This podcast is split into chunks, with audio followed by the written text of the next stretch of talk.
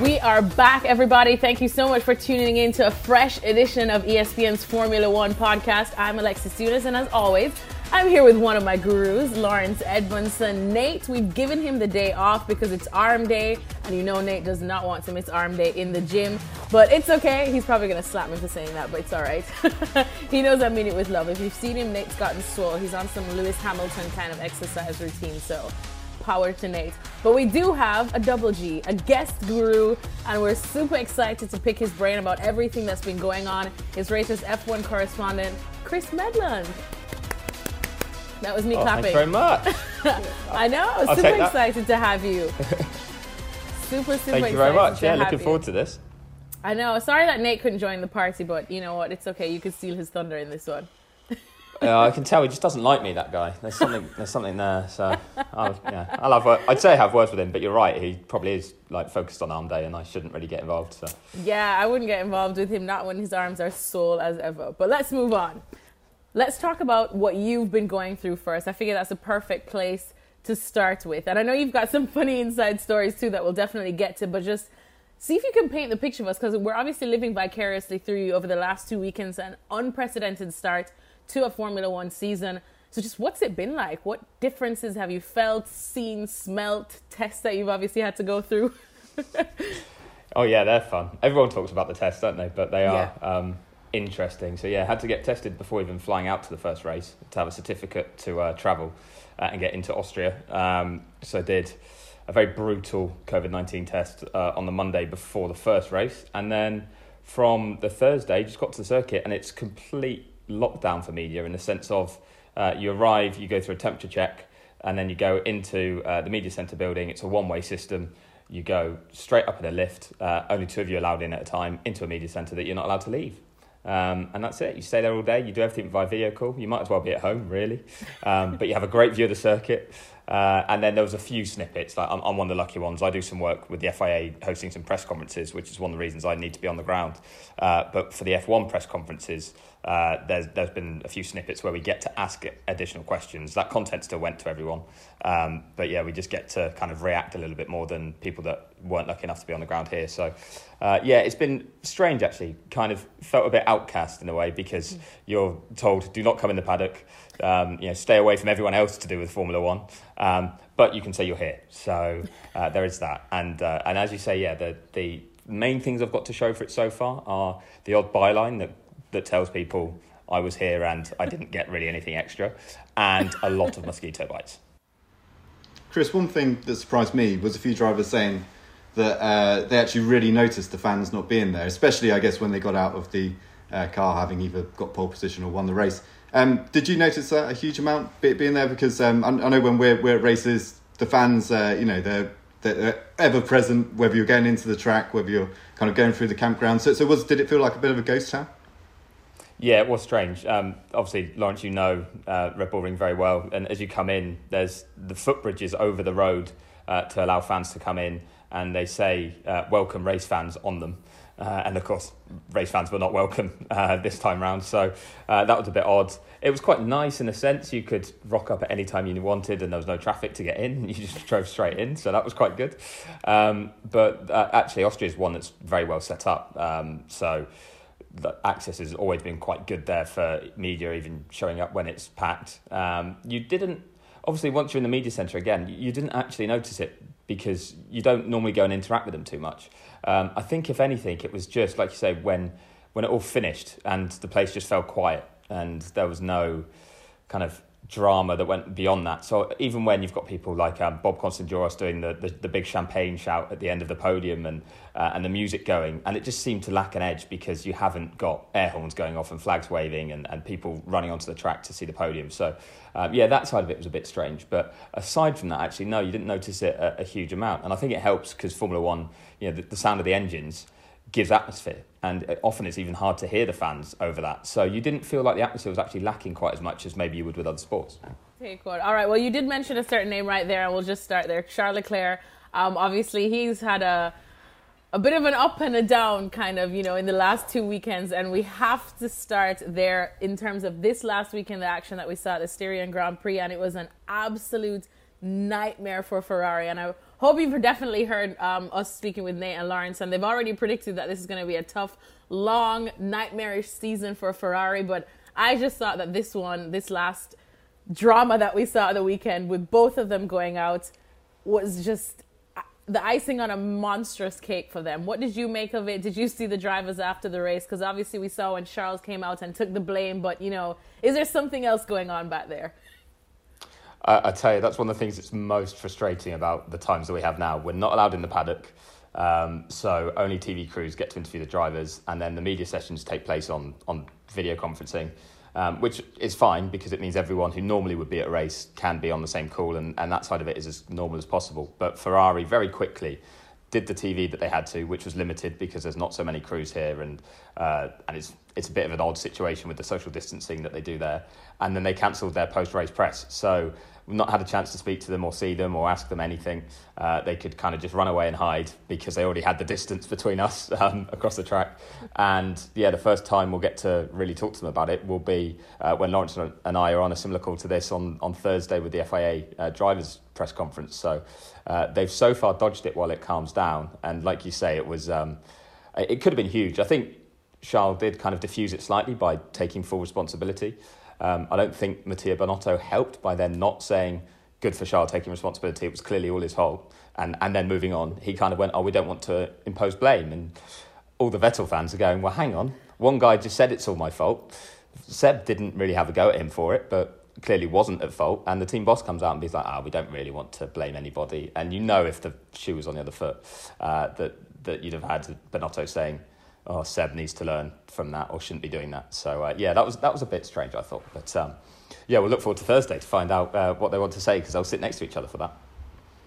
And that was a frustrating thing, wasn't it? Because I think normally if Binotto had said that in a press conference with us, somebody would have followed up and kind of pushed the point. But because you have these socially distanced TV cameras, they don't necessarily know what the previous people have said. So they're all asking the same first question, which is, who do you blame or what's going on? And he gives us one answer and then moves on. So, yeah, Ferrari very tactically kind of used the COVID protocols to get away from answering some tough questions, I feel, last week. But yeah, we've got Mattia Binotto in Friday's press conference, I believe.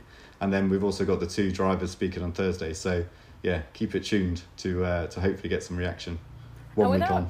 And without obviously giving us your questions, because I know we'll save them for the big hurrah that is these awkward press conferences that are done virtually. I mean, I guess just from both of you, what do you want to know? Like, what do you really want to know that happens? Because I always know, I mean, from what I've spoken, of course, with Lawrence and Nate, but I suppose it is like that for sports in general. Like, they always, stuff happen, and then you get their side, but their side is a side that's trying to save face, and then there's the real stuff that's going on. So what do you think is the real stuff that's going on, and what do you want to know really from this press conference coming up? Well, from my point of view, I want to know Vettel's reaction to Binotto's comments now, because you've had what Leclerc said, and I think Seb would quite graciously say, clearly I wasn't in the wrong and Charles was and admitted it. But then because he's leaving, to say, well, the guy that you're clearly not too happy with because he phoned you up and said that he wasn't going to keep you when you weren't expecting it, and I mean, recently Vettel's been disputing Binotto's account of how it's all gone down. He also didn't turn around and kind of fully back you in this situation or criticise the guy that took out both cars on the first lap. So how does that make you feel, essentially? And it might be that he says, no, it's no problem. Like, that's the way a manager's got to work. But I get the feeling Vettel in his current state is probably going to not be too happy about that scenario. So that's what I'm most interested to hear. In a sense, it's a shame that Binotto's not going to be sat there too. But maybe that'll give Vettel a bit more freedom to speak his mind. Yeah, so that was the way Ferrari always did their press conferences after a race, was the three of them would be sat in the same room. And for the most part, I think it worked quite well. And it was, even when there were some tough times, they were often able to kind of smooth it over a bit by having the three of them sat there. But I'm trying to remember, there was another example. Was it Russia last year I think Russia last year they did do it, but it was very kind of hastily arranged in a separate room. And it was quite difficult to get questions in. And then there's another one where I think they, maybe after Brazil, where they didn't do it. I can't remember. There was somewhere where they didn't do it as well. So, but it is good when you have the three of them sat there and they're kind of alongside each other. The other example we'll have of that, I believe, is Cyril Abitbol and Ottmar Zafnauer from Renault and Racing Point, which of course at the moment have a big argument going on over the brake ducts on the Racing Point and whether they're legal. So having those two sat next to each other should make some entertaining viewing as well. So these press conferences can be good, can't they? But yeah, for me, it's the same as Chris. I think getting Vettel's thoughts on anything Ferrari related at the moment is particularly interesting because he's getting to the point where he knows he doesn't have a future there. So it's really just kind of starting to speak his mind. And we saw that already in the early races. We had, like, at this point, what do you expect? Because Lawrence said that that's what he would be keeping his eyes on, because it is like, if it's a rebellious kind of swan song for him, then why not? Will we see more of these? And how miserable will it be for Charles Leclerc going forward, at least for this season and what's left of it?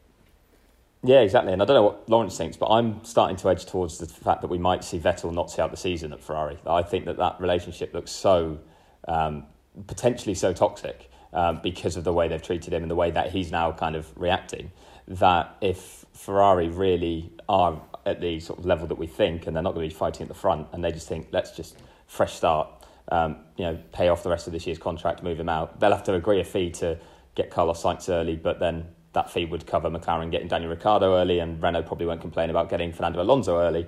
There's a nice little train there that could happen. So I'm starting to think that's actually a real possibility this year. And yeah, I think this is probably going to be a year for Ferrari to write off. Lawrence? Yeah, I mean, that's an interesting one, actually. I haven't really thought about how it would be so easy for all those teams to take on next year's driver and move it along. I don't know where... A lot of it will come down to, like, nitty-gritty of contracts, I should imagine, and stuff like that. But then Ferrari's other option would maybe just be bring Giovinazzi straight into Ferrari. He's under contract there. And then Alfa Romeo would have to, you know, plug that hole as well. But yeah, I think undoubtedly Ferrari are looking at 2 years of rebuilding. The big advantage that they've relied on for the last 2 years was engine performance, and that's been taken away for whatever reason. So that's left them with a pretty serious and large kind of challenge to find that performance again elsewhere. And so far they haven't done it. So if you're running Ferrari realistically and you're still, you know, looking at winning championships, I think you're looking to 2022 at the earliest. It's got to that stage because you'd say the same about all the other midfield teams at the moment, and that's where Ferrari are. Lando Norris, and I have to squeeze him in just to get your thoughts on exactly how he's been doing these last 2 weekends that have been monumental for him. Even when he had to take that grid penalty, he still came back. It's so funny because I know we at ESPN F1 on our social posted that story and said these are the two drivers in second and third in the driver's standings, and it's Lewis, a young-looking Lewis, as he still always looks young, but Lando that literally looks like his baby brother or cousin or something. And it's so funny to see Lando up there, but it's so refreshing to see him, and it really couldn't be happening to a better, happier person, could it?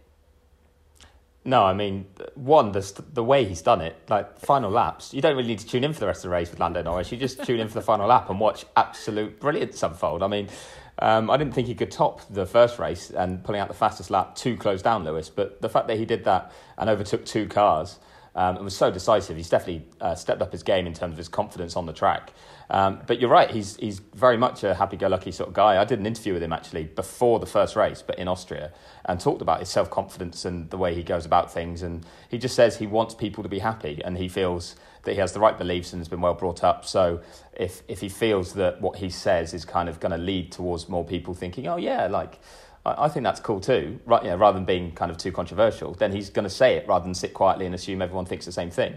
And the manner he delivers a lot of stuff or says a lot of things is either very impressive or very entertaining, so, or sometimes both. I've been really impressed with him, actually, because I thought he was a little bit immature coming into F1, I'll admit, and there's been times you still think it during last year, but it didn't really affect his results last year too much. You felt he was building quite nicely, but this year it's so impressive. He's only 20 years old still, and to deliver the way he has, really, really impressive and great to watch.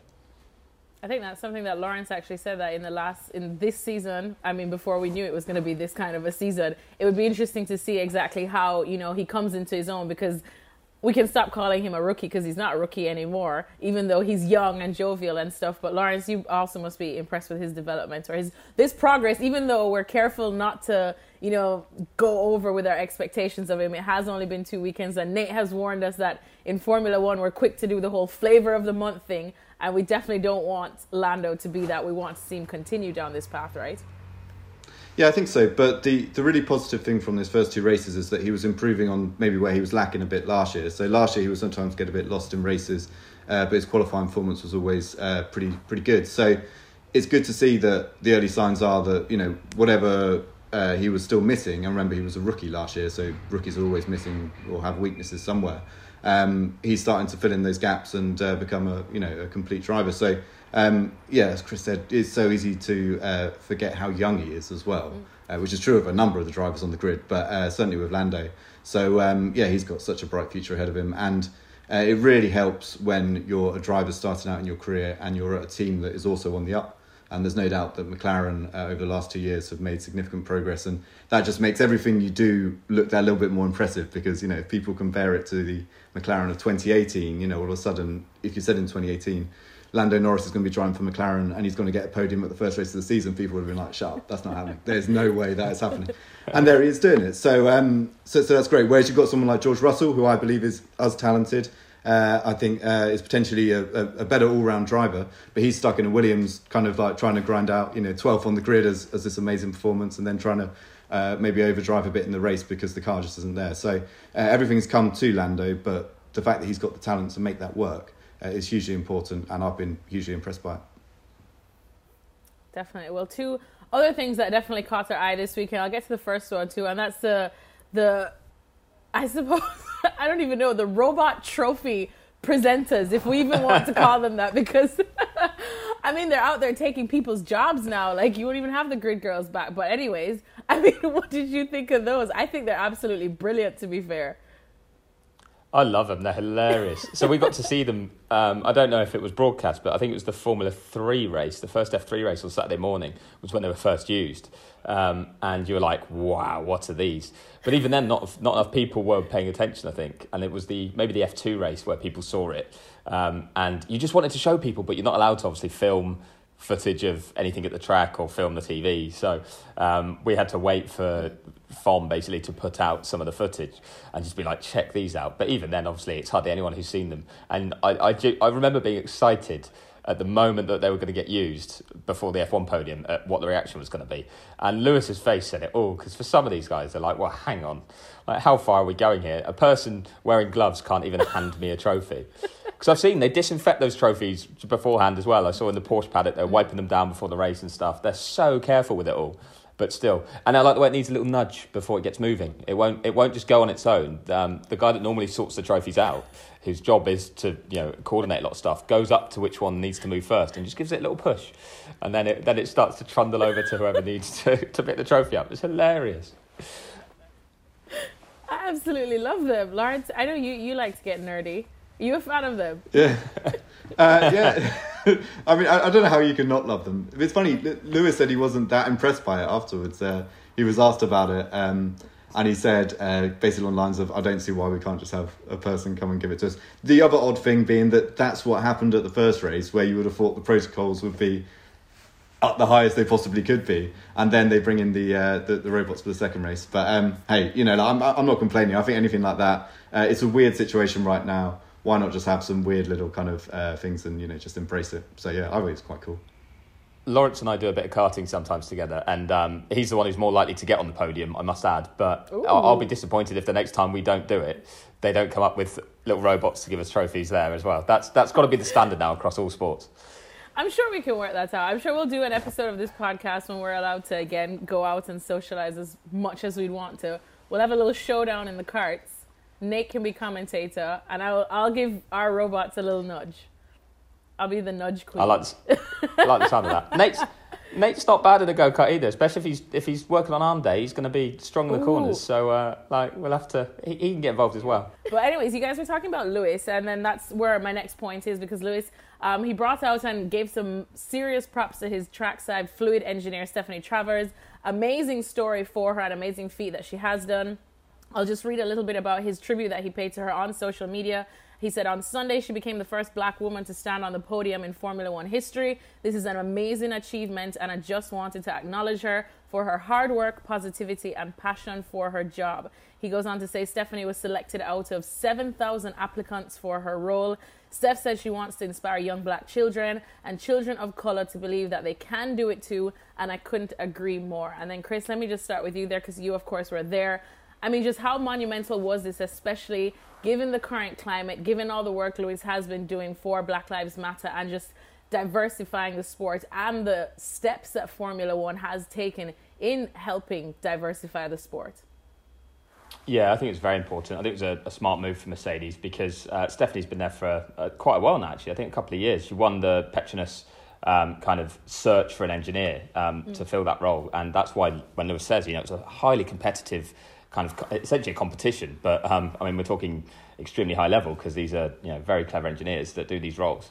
And to really acknowledge her position. And similarly as well, we talk about, you know, part of Mercedes' dominance those two weekends was the power unit performance, and a lot of that will come from your fuel supplier and things like that. So this is really intertwined with why Mercedes are good. So I think it was just a really smart move to acknowledge that at this time. And I did like the way Lewis wanted to highlight it as well. It kind of, I'd say, kind of gave power to his argument that Mercedes have been very proactive on this front. And he came out the same evening and was complaining that other teams really haven't pledged a huge amount or haven't said they're going to do a lot. They've just said that they're against racism, and that's it. And he wants to see a little bit more from some other people on the grid, which is brave for him to speak out in that way. But because, yeah, he opens himself up to criticism from those teams because he's not part of them. But I've been impressed with the way he's gone about things and the way Mercedes have too. And I do think that was important and yeah, cleverly done. And that's not me being cynical at all. That's just, you know, that it needed acknowledging. It probably was almost disappointing. They thought that they hadn't had on a podium before, because they've had enough wins. Lawrence, what was just your thoughts on it? Yeah, so just to give a bit of background on that, because Mercedes win so often, they do tend to put people up from different departments and so on. So let's say if Racing Point won, it would almost certainly be the technical director or the team principal that goes up, which was the traditional way of doing it in Formula One. It was the team boss would go up. But Mercedes had this really nice thing of spreading, you know, the congratulations around the different departments. And Stephanie, yeah, I think she's been there for a year. I remember when she won that won that award with Petronas to basically go and work in Formula One. You know, we talked to her a bit then, and she's a really, really lovely person. And she does have a very important job, because those trackside engineers working on the petrol and the fuel, petrol and the oil, they'll take oil samples after every session, and they'll be one of the first ones to see if there's a potential engine problem, because if you find little bits of metal floating around in the oil, it's an early sign that the engine could be about to let go. So the work they do is absolutely essential to making sure that the car runs reliably throughout the weekend. So it was great to see her up there, and I think brilliant for Lewis as well to kind of, you know, champion her on social media.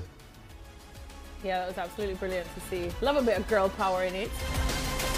Let's definitely, I suppose, leave Austria behind, because I know Chris soon has to leave Austria behind, and then head on over to Hungary, which is uncharted territories now, Chris, because there's an interesting situation that Lawrence kind of hinted to at the weekend. It sounds very interesting, but you're actually going to have to live through it. So what are you expecting from your travel over to Hungary now? Yeah, so we're luckier as the few media that are here that we're kind of left a bit to our own devices, because we're kept so separate from the rest of F1. You have to be sensible, follow guidelines, with avoiding people as much as possible, but it's very much self-policing. So when I've been in Austria, I'm able to go out for a run, kind of exercise outside, eat out, as long as you're making sure you're sitting somewhere socially distant, that sort of thing, sitting outside all the time.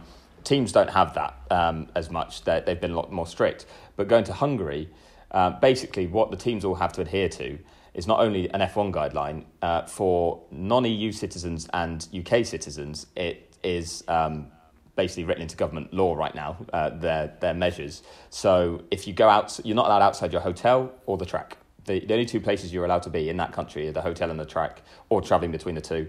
And if you are found to be breaking those rules, the possible punishments are up to a €15,000 fine or imprisonment, which sounds fun. So, the teams basically are being told everything that F1's told you, and you would have got, you know, some form of slap on the wrist at the very least if you were really flouting those rules. Now the kind of punishment doesn't bear thinking about. So we found out on Saturday. It was very late. It was a new change in the regulations, the way Hungary's reacting to things. They don't seem to be taking too kindly to Britain at the moment. We won't go into the whole Brexit debate, but that's obviously got part of something to do with it. So we were able to change our travel plans and only head over on Thursday. So it's the least amount of time to adhere to those rules. I mean, it's fine to have to do it. It's just that threat of such a huge punishment. It's a weird thing. If you're told you can go outside for a run, you probably wouldn't do it because I'm too lazy.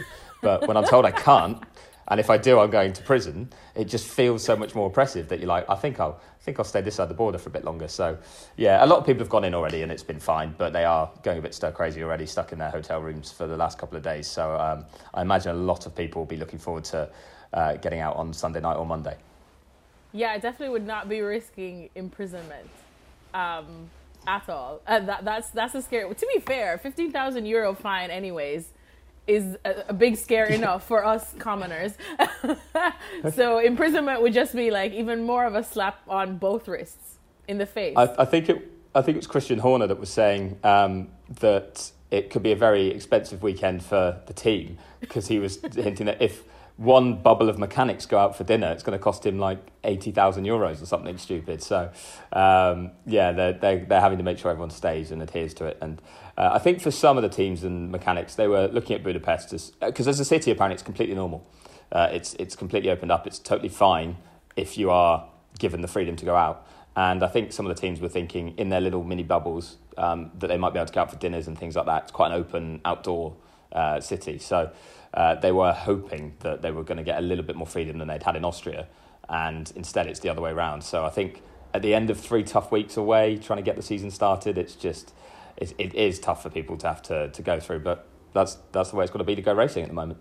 All right, well, let's get straight into exactly what we expect from this weekend on the track in Hungary. It is not a back-to-back race weekend, so just one weekend in Hungary there before everything comes here, I suppose, to the UK. But the story, Chris, of last weekend, I know Nate and Lawrence were secretly hoping that we would see something anywhere properly challenge Mercedes and probably give them a new headline. But of course, Mercedes won both weekends. However, this last weekend was the Lewis Hamilton that we saw, was the Lewis Hamilton that makes him Lewis Hamilton. I mean, you know, I know there was these conversations that we started having when Lewis had an off weekend, and of course Valtteri won that one, and we started getting excited and thinking, ooh, could Valtteri make a run for it?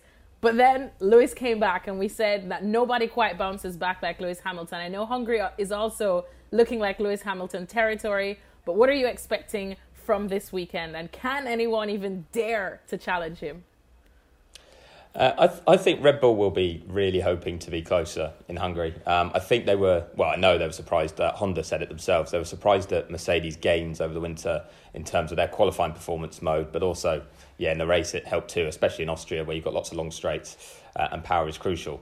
And I think that the fact that Hungary doesn't have those long straights, different types of corners there too, I think Red Bull are expecting it to suit their car more, for starters, which should bring them a bit closer, and potentially suit Mercedes slightly less, because I think I'm right in saying that Mercedes still have a longer wheelbase. I'll let Lawrence get nerdy in a second, but ooh, can't wait. the shorter wheelbase should be more suited to the tighter, twistier Hungaroring, which is something that Lewis mentioned on Sunday night as well. So I think the two should converge a little bit, but like you say, Lewis has been mighty around that circuit. I think he's about to, or he's after Michael's record of wins around there if he wins this weekend. So yeah, it's. I'd still have Hamilton as favourite, but I'd have it right now. I'd say it's Hamilton v Verstappen at this point. I'd be expecting actually a really good scrap there, which is a little bit damning on Valtteri, like you said. He was impressive with that first weekend, but at the same time, even Lewis having an off weekend was closing him down in that first stint and was putting pressure on him in the second stint and just looked slightly quicker. But Valtteri had the upper hand in track position. Flip it round to the second race, and Lewis was in a league of his own. So, I think it'll be Lewis against Max, but hey, that's still a great matchup. Yeah, I think we could. That's what I'm hoping for as well. And there's a number of reasons that Red Bull should be a little bit more confident going into Hungary. One is that their slow speed performance, so kind of out of corners like turn 3 in Austria, actually looked better than Mercedes. So if you kind of hope that the slower corners in Hungary kind of play to that strength, then we might see that as well. And the other thing is, it seemed like the Honda engine was the MGUK, so the electrical boost was cutting a little bit towards the end of some of the straights in Austria. You don't have those long straights in Hungary, so that's another kind of area where hopefully Red Bull will, the weakness they have won't be as obvious. So I reckon there's a real high chance of it. The thing is, if that doesn't happen, if we don't see a battle between Verstappen and Hamilton for victory, then it's looking really bad for Red Bull this year, and it's looking like probably one of Mercedes' most dominant seasons in a long list of dominant seasons. So we kind of got our fingers crossed from a competitive point of view that Red Bull can do something. Be interested to see what happens with Alex Albon as well, because I feel like after coming so close in that first race, obviously aided by a couple of safety cars to get into that position, but still after looking so good in that first race, he didn't look very good in the next one. And really, Red Bull have talked about this before with their second driver when they had Pierre Gasly there. They need another driver in that front battle because that helps put pressure on the Mercedes drivers as well, because they can attempt to undercut them with pit stops and stuff like that, to basically force Mercedes' hand a little bit with strategy. And in Austria, they're basically 2 versus 1, and considering they had a slightly slower car anyway, that really hurt them. So my hope is that Albon, whatever problems he was having, it seemed to be when the car was fully laden with fuel, he can sort those out on Friday and go running. The other factor is that when it was very hot on Friday in Austria, Red Bull looked closer to Mercedes than when the temperatures cooled off slightly on Sunday. So it's usually hot in Budapest. I don't know what the weather forecast is. Chris is on the border. I don't know how hot it is outside, but that's my hope. Well, now it's time to get some podium predictions from you guys. I want you to give me your podiums that you think are definitely going to happen. And then if we are to see a shock podium, give me your prediction there. So your 3 and then a potential shock podium. Although if Lando Norris podium finishes again, will that be a shock now? Because now my expectations are so high for good old Lando. But let's start with Lawrence then, and then we'll give Chris some time to think over his.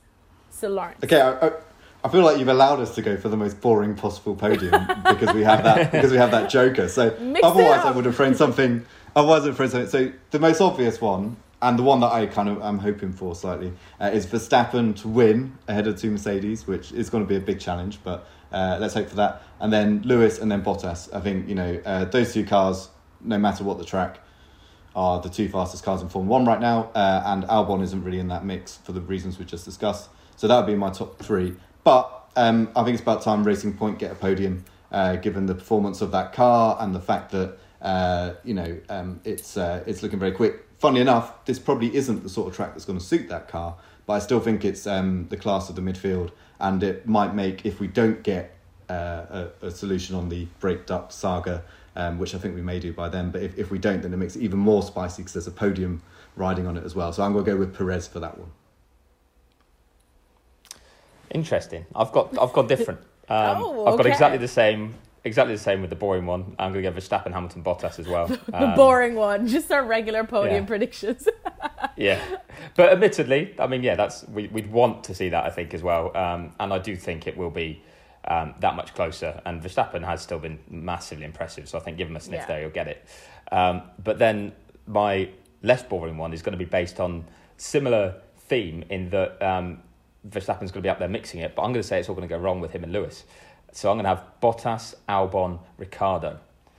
And so Bottas not quite being in the fight with the front 2, picks up the pieces when they take each other out, essentially. Albon the same, just kind of is not quite there, but finally it falls for him that being the 4th quickest car means he's 2nd when those 2 are gone.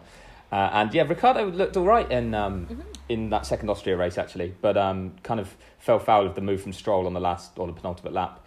And then got sort of bolts to the back of that midfield group. But Renault are just about in it. And this is a track he's done well at before. And I think I'm right in saying that, as Lawrence says, the Mercedes power unit won't be as dominant or won't be as much an advantage around the Hungaroring. I feel like McLaren is actually set up a little bit better to be an efficient car again. So I think this will be one that might suit the Renault a little bit more. And I'm just going to... Let's have Danny Rick on the podium and a big old smile. Oh, God, gotta love that smile, man. $1 trillion smile from Daniel Ricciardo, and we haven't seen it as much as we would like to. We probably should have a separate Lando prediction. We should have a last lap Lando prediction just because and keep it for this season. So, I mean, before we get into some questions, I have to ask you guys, what we're seeing from Lando this weekend? It's a tough one on that track. So I'm going to say a last lap incident. I think he's going to go for something somewhere, but it's a hard track to overtake. And I think he's more confident clearly, but he's still 20.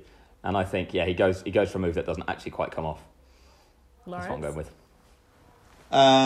I'm going to say he is running a comfortable 7th.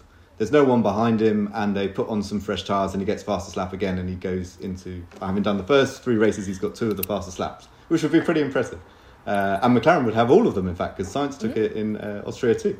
So, McLaren clearly loving those fastest laps at the moment. So, I'm going to say not quite the highs of the first 2 races, but he still gets fastest lap. Nate will love that, because Nate has definitely dubbed him Last Lap Lando, and he spent 2 hours trying to think of that nickname, and it just came to him, so we're going to do that. All right, well, let's get straight to our pit stop is what we're calling it, and this is going to be a segment that we're going to have going through for all of our podcasts that we do midweek, where we take questions from all of you guys, our listeners, on social media, whether it's Twitter and Facebook, on ESPN F1. We've asked for predictions as well as questions for our guru, so let's just get straight into it. Eagle Mustache says... The podium robot to finish ahead of Ferrari. Oh, they are harsh on this one. Cinnamon. Well, oh, go ahead. The podium robot will be on the podium, and I don't think Ferrari will be. So, I mean, you can take that. I don't know. That's the only thing I can take from that prediction. Oh my gosh, you might need to send some aloe vera over to Mattia Binotto for that burn that Lawrence just gave him. But Cinnamon is asking, can McLaren keep its hot streak going, and will Sainz outfinish Lando? Yes, and I'll say this weekend too, actually. Lando has good experience around Hungaroring. I think his first test in an F1 car with McLaren properly was there, in not a very good car, to be fair. But Sainz is just finding his feet a bit this year, it seems. And even then, he's still there or thereabouts. Lando isn't a million miles ahead of him when he does finish clear of him. I think we overlooked Sainz a little bit in both the first 2 races. He still picked up solid points, as Lawrence said, fastest lap again. I think McLaren can keep it going. It's very impressive, their consistency and the way they just seem to get everything out of their opportunities. And it happened a lot last year. Kind of kept waiting for the bubble to burst, and it never did. And now you're starting to think it's not fluke, or there's not going to be something that trips them up as big as I was expecting. I think they've been very impressive. Nicole says, last lap Lando strikes again. I'm loving that prediction there. But I'll see, what did she mean by strike? Does she mean strikes for a podium finish, or just strikes for a brilliant finish for Lando? Because, I mean, 4th or 5th could be a good finish for him. Corey says, Max 1, Lewis 2, and Ocon 3. Louis says, Ferrari front row on Saturday. Luke says, I'm going to be bold here. Mercedes 1 and 2. And that second prediction's better than the first one. And Aaron says, George will make it into Q2 in the dry. I suppose let's get your opinions there, because like we said, George Russell has been impressive, especially this last weekend. And I know, of course, this is a different track, but again, our expectations of him are going up because, as Lawrence says, he is a brilliant talent. No, I think that's very possible. It depends a little bit where the Williams is around that track. I haven't really kind of analysed where it's quick and where it's not. But Williams are, in Russell's hands at least, right up there competing with Alfa Romeo's. Haas are in trouble as well, so the 2 Ferrari-powered cars. So that creates an opportunity to get into Q2, even in dry conditions for Williams, because if Russell can hustle his car ahead of those drivers, then he's in there. Yeah, George actually said after Sunday's race that he thinks that the car will be a little bit more suited to the Hungaroring, which surprised me a bit because it's got the Mercedes power unit. I wondered if Austria would have been better, but he seems to think that it's quite draggy and is going to be good when they've got downforce on it for there. So he's quite hopeful that it'll be a bit better. And he admitted it was his own fault, really. He got excited racing in the midfield. He hasn't been doing it for a long time. The poor guy. It has been more than 2 years, really. He dominated F2 to the extent that even then, rarely was he racing people. He was just cruising out front or slightly defending. But to be fighting in the mid-pack has been a long time for him. So I think we can forgive him an error in Austria, and he'll be looking to put that right. And like Lawrence says, I think we'll see that he will react really strongly. Well, now we go to some of our predictions / questions that we've gotten on Facebook, and best believe they get bolder here, guys. So brace yourselves, strap in. TC Lim says, both Lewis and Bottas will stop at the finish line and say to each other, I insist, after you. No, no, please, after you. And Toto will fracture his hand. I don't know if TC knows Lewis Hamilton. I definitely do not see, as friendly as they are with each other and the respect is there, definitely do not see that.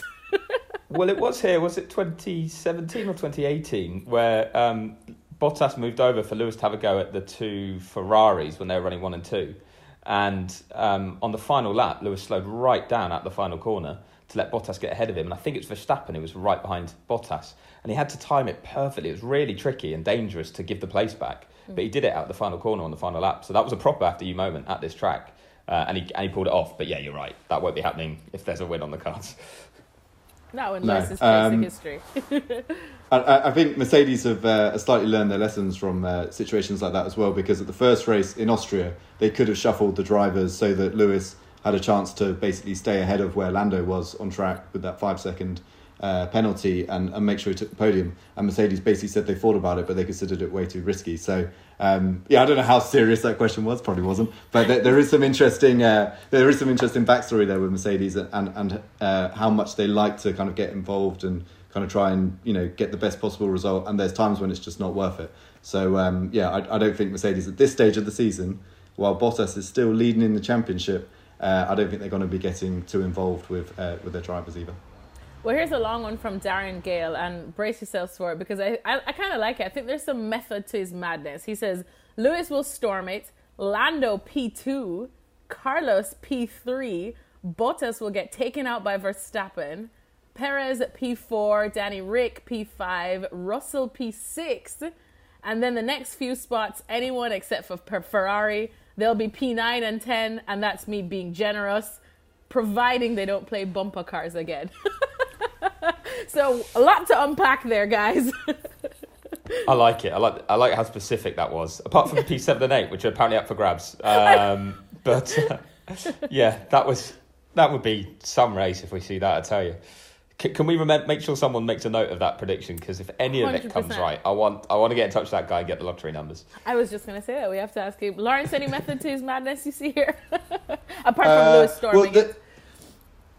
Unless I'm wrong, there was no mention of Albon, so he's really kind of hitting hard on Albon there. He must be in the P7 or 8 whatever category. But yeah, I like how it was like so much energy went into getting that top 6, and it was so wild, and it was like, oh yeah, and the rest. Yeah, but, yeah. And the rest, and Ferrari somewhere down the bottom.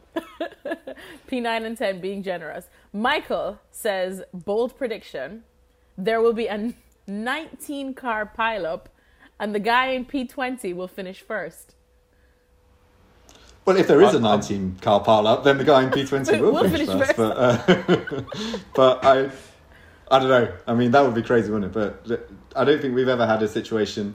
The last one I remember where it took out a significant proportion of the field was Spa 98, was it? Christian might be able to correct me on that. Yeah, 98. Where it was a wet race, and they all took each other after getting through the first corner.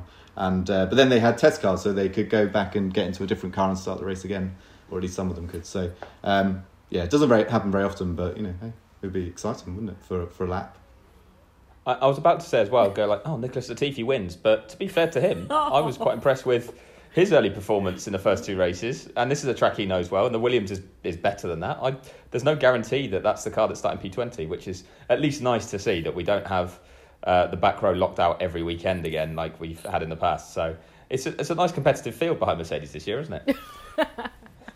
It definitely is, especially Ferrari's fall from grace is making it even better. But here's another one from Luca. Speaking of Ferrari, he says, the two Ferrari trucks will crash into each other on their way to Budapest.